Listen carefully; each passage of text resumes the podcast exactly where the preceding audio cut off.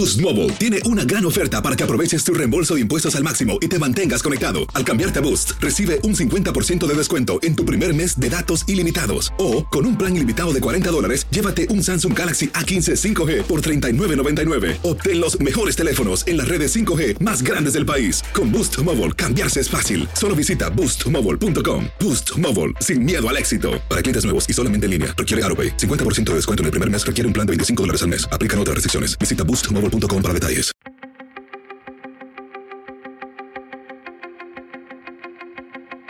Temas importantes, historias poderosas, voces auténticas. Les habla Jorge Ramos y esto es Contrapoder.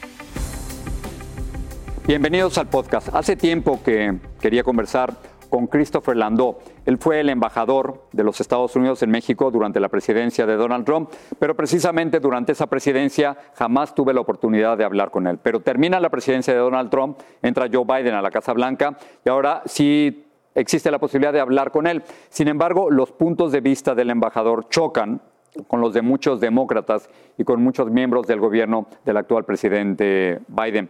El embajador Landó también acaba de escribir una columna sobre las verdaderas razones de la inmigración ilegal hacia los Estados Unidos y ahora sí, tuve la oportunidad de conversar con él.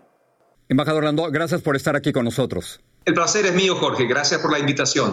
Embajador, el, el, secretario de Seguridad Interna Alejandro Mayorkas nos dijo en una entrevista que durante el gobierno del presidente Donald Trump la política en la frontera se definió por una palabra, crueldad separando a niños de sus padres, poniendo a niños en jaulas, creando un muro, evitando que quienes huyen de la violencia pudieran entrar a los Estados Unidos.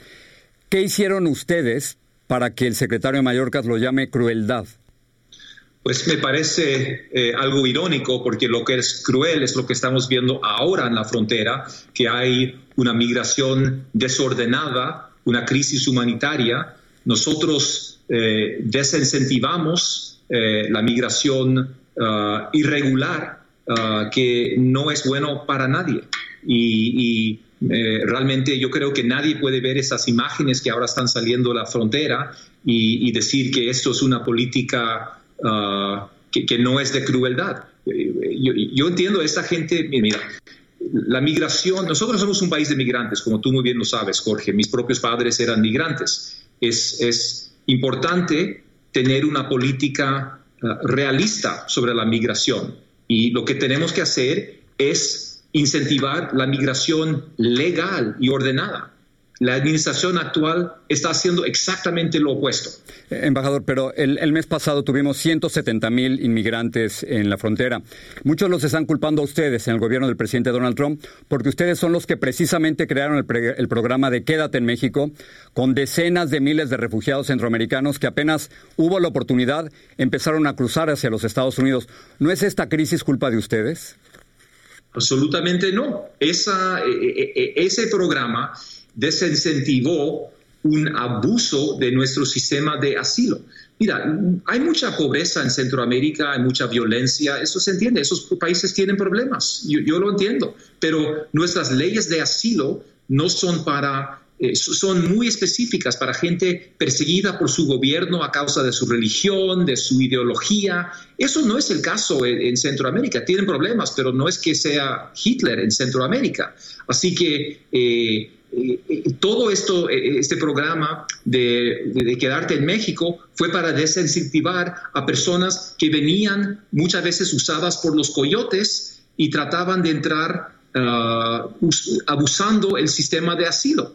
Eso, eh, con este programa, eh, evitamos este tipo de abuso de asilo. la administración Biden decidió eh, terminar este programa y ahora vemos los resultados. Eh, embajador, ¿cree usted que, que México se convirtió, el gobierno del presidente López Obrador se convirtió en la práctica, en el muro del presidente Donald Trump?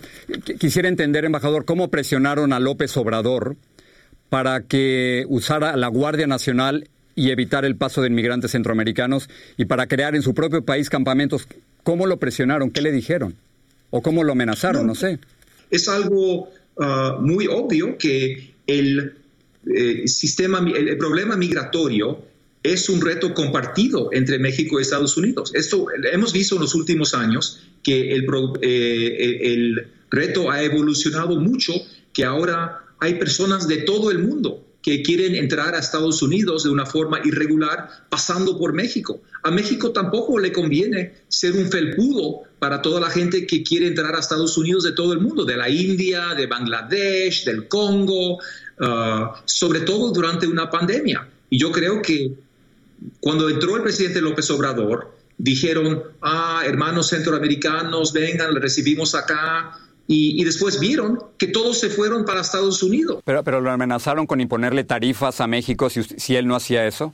Sí, el presidente Trump dijo, mira, es algo muy serio para nosotros y, si no podemos llegar a un acuerdo, eh, obviamente las relaciones con México no van a poder eh, continuar de manera eh, regular si México está incentivando migración irregular. Y yo creo que el gobierno del presidente López Obrador también se dieron cuenta que eh, en México tampoco eh, querían incentivar migración irregular. siempre, Jorge, la, base del problema es que tenemos que encontrar un sistema como el programa Bracero, algún tipo, algún programa de ese tipo para que la gente pueda venir a trabajar aquí legalmente con la protección de las leyes, que no tengan que trabajar y vivir en la sombra de una manera irregular, que después no puedan volver a sus países. No, esto lo tenemos que, regularizar para no ver estas fronteras. Y justamente por eso yo escribí en el New York Times el otro día que... Eh, eh, eh, la clave del problema es que es muy fácil conseguir empleo en Estados Unidos para los indocumentados, que no hay un sistema e-verify que realmente trabaje. Pero este sistema lleva mucho tiempo, eh, eh, embajador. Leí el artículo suyo con, muchísimo cuidado. Usted propone que e-verify se aplique en todos los Estados Unidos, pero llevamos más de 10 años, yo creo, con e-verify y sigue sin funcionar. Es decir, nos hemos acostumbrado al trabajo de los indocumentados en este país. Bueno, pero, pero no funciona porque no es obligatorio para todos. Así que si tienes dos empresas, uno lo usa y, la competencia no lo usa, la competencia tiene una ventaja. Es uno de los programas que solamente trabaja cuando es universalmente aplicado. Y justamente por eso yo llamé para, un uso de E-Verify, que conviene a todos. Mira, eh, esta, esta gente que llega muchas veces desesperada con los sueños eh, de, vivir y trabajar en Estados Unidos, eh, son buena gente, yo no tengo nada en contra de ellos. El problema es que nuestro sistema los, los pone en un lugar eh, muy peligroso para este viaje y después para vivir acá. dos preguntas para, para terminar. México no pagó por el muro, ¿verdad? Bueno, México, no, México es un país soberano, nosotros somos un país soberano también y, ah, nosotros siempre eh, hemos tenido muy buenas relaciones con México y con el, gobierno del presidente López Obrador. Eh, y termino con esto. ¿Qué, aprendió de los mexicanos, embajador? ¿Qué consejo le daría usted al próximo embajador de Estados Unidos en México? que disfrute el país. Realmente hay muchos retos en la relación, Jorge, pero al fin y al cabo somos eh, aliados y socios naturales. Yo creo que eso lo vimos con el nuevo Tratado de Libre Comercio. Yo creo que eh, espero que podamos ir más allá de estos retos siempre de la migración para enfocarnos en la parte más positiva de la relación, de lo que podamos crear juntos una, una gran potencia comercial en América del Norte. Embajador Orlando, gracias por estar aquí en el programa, espero que regrese. Gracias, Jorge. Gracias. un abrazo.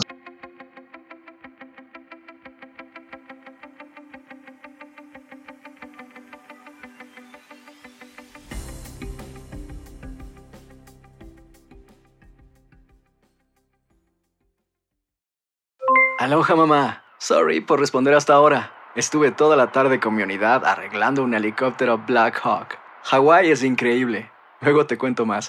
Te quiero. Be All You Can Be, visitando goarmy.com diagonal español.